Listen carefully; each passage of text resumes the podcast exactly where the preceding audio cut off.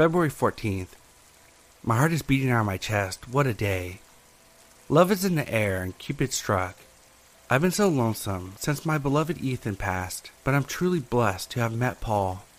We've been coworkers for a few weeks, and although I'm typically attracted to the nice guys, I fell head over heels for this biker bad boy. I'm so happy I worked up the courage to make a move today. I can give love a chance again. February 17th. Well, Paul began to show his true colors today. The first couple of days of our relationship, he promised me the world, told me everything I wanted to hear, but it's like a switch flipped. He didn't even touch the dinner I made us tonight, didn't even thank me for the effort. He called me some pretty awful names too. This is the risk you take with a bad boy though. I'm a big girl. I won't let this ruin things between us. February 20th. I called out of work the past couple days because of the black eye Paul gave me. I don't want anyone to see through the makeup and start asking questions. I don't need the suspicions and gossip at work. These things happen in relationships. I forgive him. February 21st. Things are happening so fast. This is crazy. Paul and I are going to put this life behind us and go off the grid.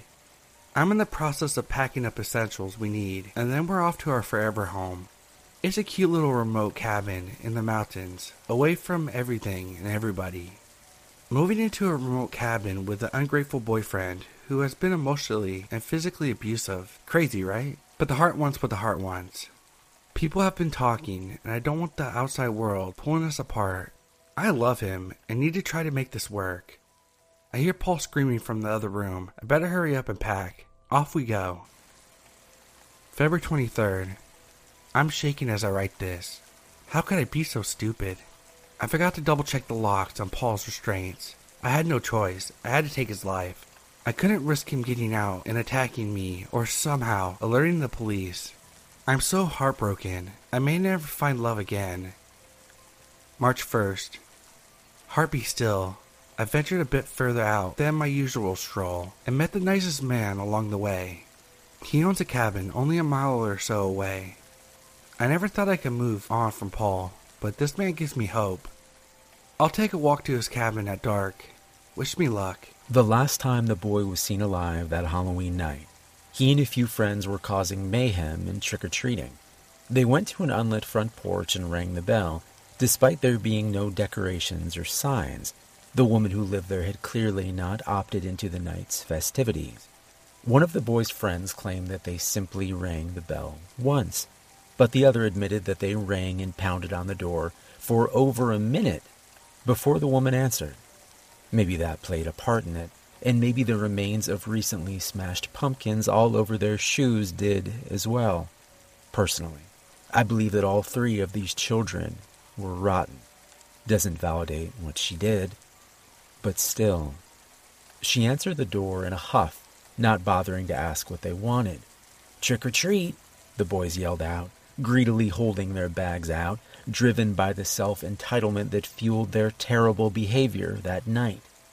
According to the more honest of the witnesses, the woman, quote, smiled with her mouth, but not with her eyes.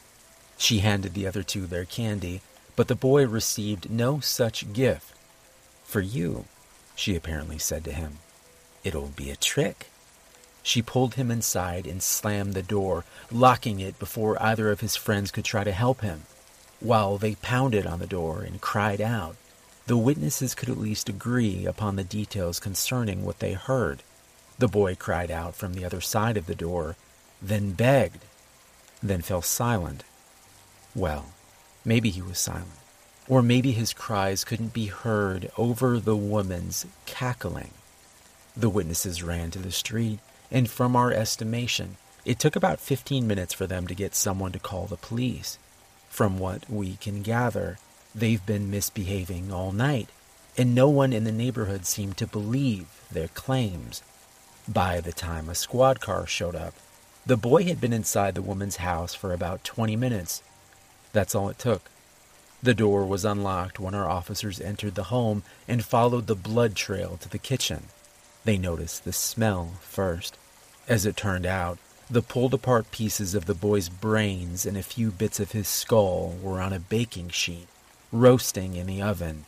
alongside pumpkin seeds. The boy's body was seated at the table, as if patiently awaiting the nearly finished treats. His head, no longer on his shoulders, was instead set on the plate before him. The top of the boy's head was cut away, replaced by the cap of a jack o' lantern. His eyes and nose were gone, later found in the trash bin. The lips, and much of his cheek flesh, had been carved away and discarded as well. Behind his teeth, the officers would see a dim light shining through. A lit candle was resting on his tongue.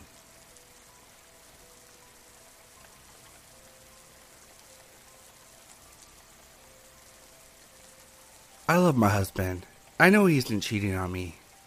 Now, other women might be suspicious if their husbands started coming home in different clothes than they left in. But not me. I trust him. I know he's not cheating on me. Other women might be suspicious if their husbands started spending longer hours in the office. Other women would jump to conclusions seeing their husband with so many younger girls. Friends from work, he calls them. Other women might be upset constantly seeing the girls that take up so much of their husband's time, reminders of the fact that he's never home. But not me. When I watch the news and I see the pictures their family chose for their missing posters, I can't help but smile. My husband isn't cheating on me.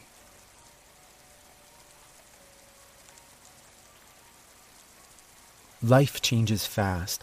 I remember when times were good, when mom and dad were happy and the whole family was still close. Everything unraveled so quickly, it almost doesn't seem real. Mom discovered the messages dad was sending to the mistress. The divorce was bitter and brutal, violent fights, daily shouting matches, and ultimately dad leaving the house for good. He tried to come around in the beginning and stay connected to my life, but mom always drove him away. The visits became less frequent and eventually stopped altogether.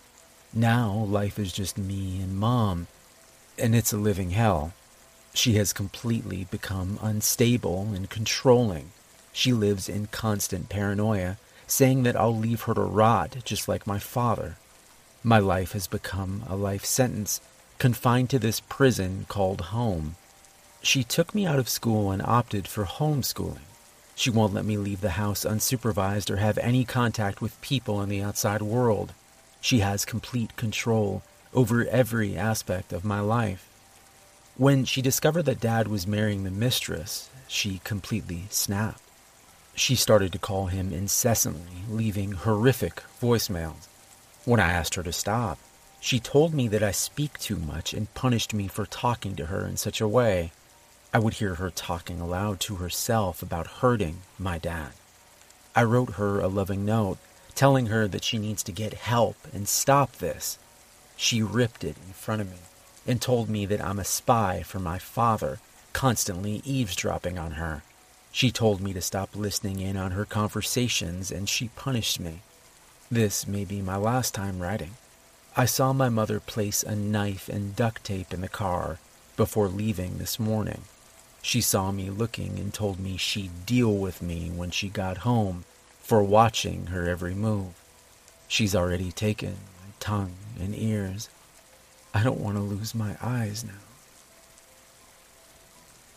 Day one. I still can't truly believe it, but then again, who could possibly believe they would see the planet they called home destroyed and live to tell about it? The feel and sound of the sun's explosion in the distance is indescribable, but we reached Mars. We terraformed a fraction of the planet and have hope for the future.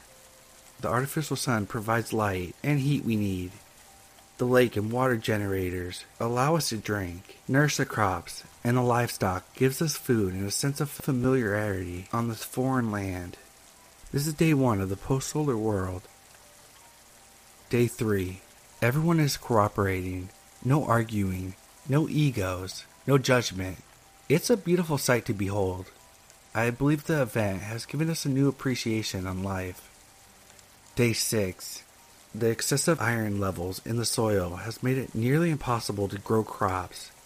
We discovered an area of land about two football fields in size where the toxicity is low enough that crops can grow. Crisis averted. Day 10. The couple who settled on the fertile lands when we first arrived are now demanding livestock as a payment for use of their land. Some foolish people have actually begun to do this, but I won't condone such madness. Day 12. The couple have hired people to monitor the land with promise of extra food. They discovered the seeds I planted and dug them up. I also witnessed a man trespassing on the land today, and he was brutally beaten by the new guards. At least I have my livestock. Day 15. This is insanity. The people who settled along the lake when we arrived are now building a fence along the lakefront. They are demanding food in return for water access. Day 20. Mobs have broken out across the land, some targeting the fertile lands, some targeting the lakefront. People are desperate. I saw one couple trying to exchange their child for food. They had ran out of livestock to give. The paid guards from both sides put down the uprising. No trial will be had here. The guards quickly carried out executions of all involved. During the commotion, I was able to sneak down to the lake to fill my buckets. Today I cried when the water reached my lips. How has it come to this? Day 30. The controllers of the land and water are allowing people to work in exchange for food and water that they desperately need. I used my final chicken for water. This may be my last chance at survival. Day 45. Someone set a fire to the fertile lands last night and used the farmed excess iron to poison the water supply. Even with the impending doom, the controllers of the land and water won't free us from our servitude. Rumors have spread that they'll use us like livestock now. We brought everything we needed to succeed in this new world. Unfortunately, we also brought man.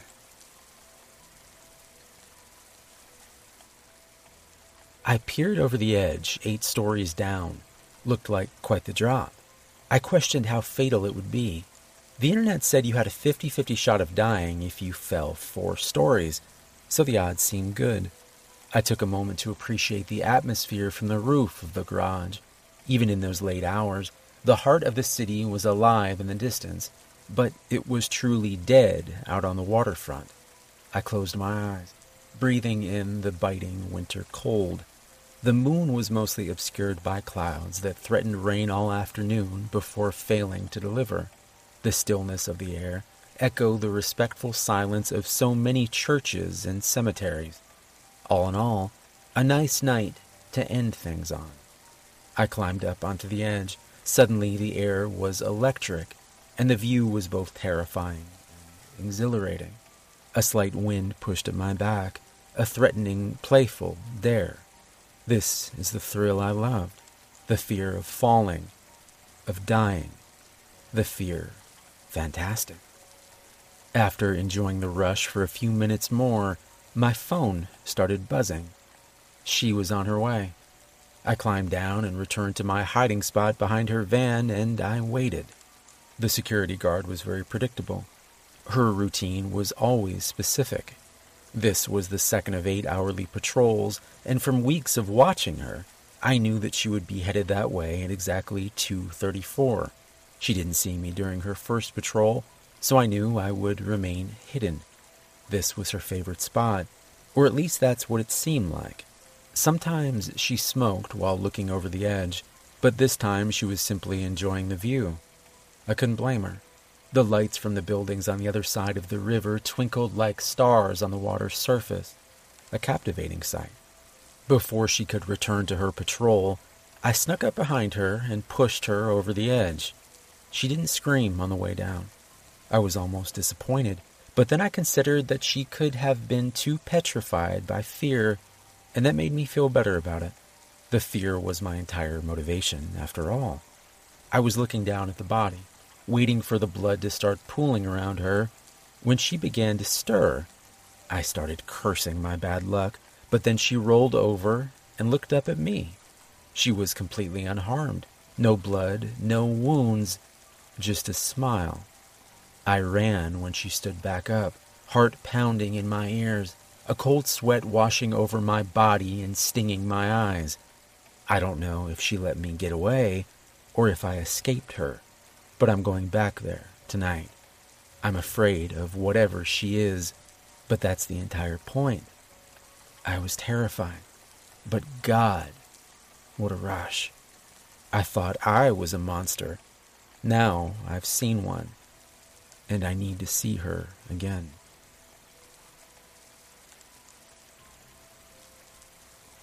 I've always hated those storage unit auction TV shows.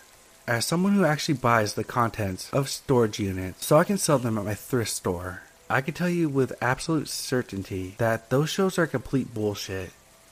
All those shows have done is convince idiots with too much money to flood the market.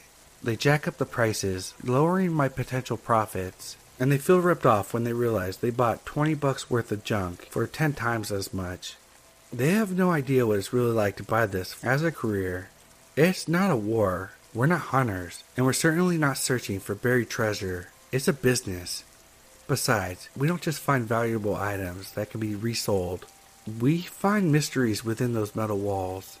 Stories that were meant to remain locked away from the outside world. You buy what's inside, and that becomes your responsibility. Those mysteries become yours to solve, and those stories become yours to tell.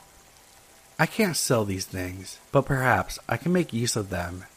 Here's a good one that might entertain you, or at least keep you away from my auctions.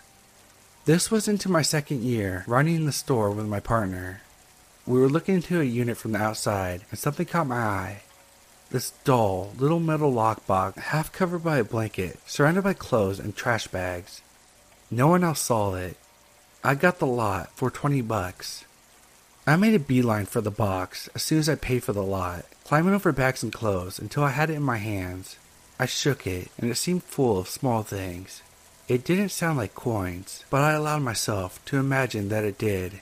Anything could be inside, right? The box was locked and I had no key, so I decided to pry it open at the store. In the meantime, we had a lot full of old clothes and blankets to move. Since nothing was fragile, we just threw it all into our van and brought it back to the store. We washed and dried everything before putting it on the racks, but my partner wanted to sort it out first. While he was busy with that, I started prying the lunchbox open with a flathead screwdriver. When my partner walked over to explain that he thought something was off about the clothes, the strange amount of variety in sizes and fit, I got the box open. I stared slightly at the contents while he wondered aloud where all the different clothes came from. Maybe it's all from another thrift store, he guessed, or a lot of different people. Look at this, I replied. I turned the box around, allowing my partner to see what was inside. The box was filled to the brim with human teeth.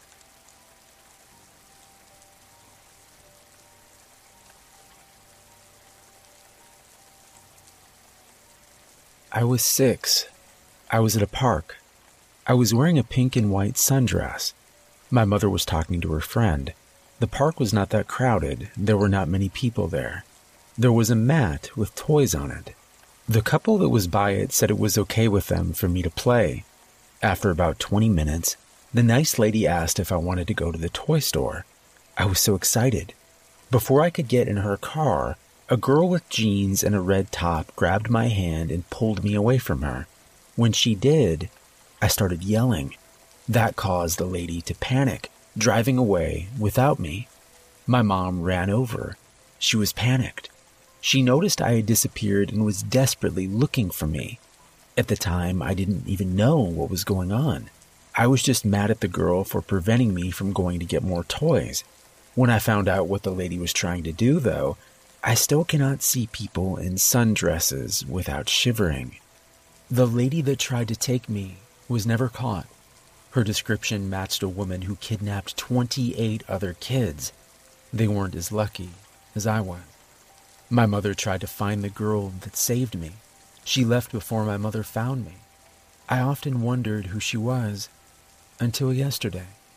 You see, I often walk around that same park hoping to find the girl that saved my life. Yesterday, I put on a cute red top and walked around the park. It was then I saw the lady who tried to take me. She was holding a child by the hand, leading her away. On impulse, I grabbed the child and pulled her out of her hand. When the girl screamed, the lady panicked and drove away. Stunned by the familiarity of the situation, I looked at the crying girl. She wore a pink and white sundress.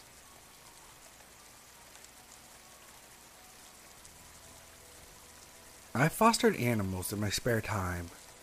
I took care of the wounded, and once they were back on their feet, I would return them into the wild. I guess it was kind of a hobby for me. They told me that there was someone in need of help in my pond. A small human laying on a lily pad, no bigger than my thumb. I scooped her up and she didn't move or try to swim away. She just laid there, lifelessly, in my hand.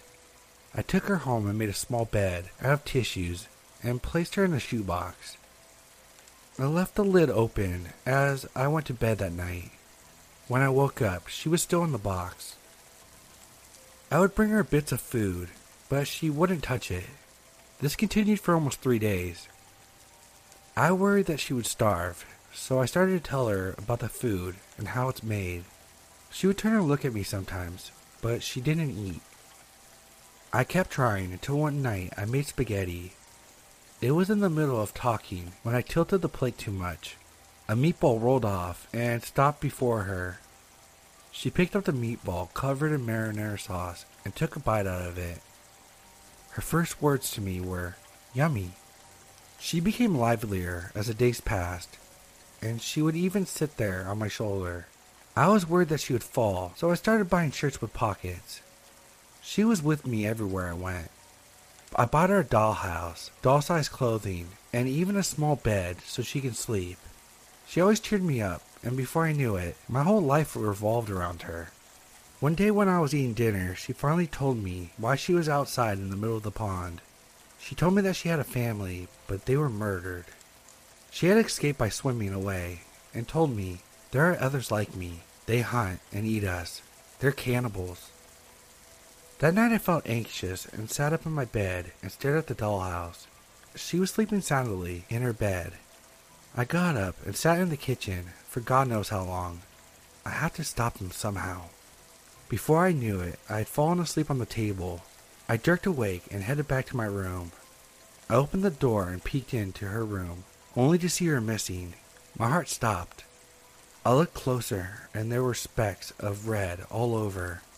A small man, about her size, stood in the corner of her room, hunched over, and its face was completely distorted. He smiled, teeth sharp and crooked, misshapen red eyes locked with mine, as he held out a gold nugget about the size of a dollar coin. Here's your half, as promised. People were outraged and disturbed by the mass shootings, but then a celebrity had a baby, so they forgot. People were scared about global warming, but the stock market nosedived, so they forgot. People were protesting the war, but a new online challenge became popular, so they forgot. People questioned the gun confiscation, but a new movie came out, so they forgot. People questioned the mandatory curfew, but they saw many beatings and lifeless bodies at the rally, so they just tried to forget. People questioned the lies, but homes were raided. People were taken away in the night, and they were forgotten. People were once happy, free, at least I think they were. Information is limited now, and I can only regurgitate the writings my father left behind before he was taken. I miss my dad. He had the warmest smile and the brightest blue eyes. At least I think they were blue. I wish I could remember.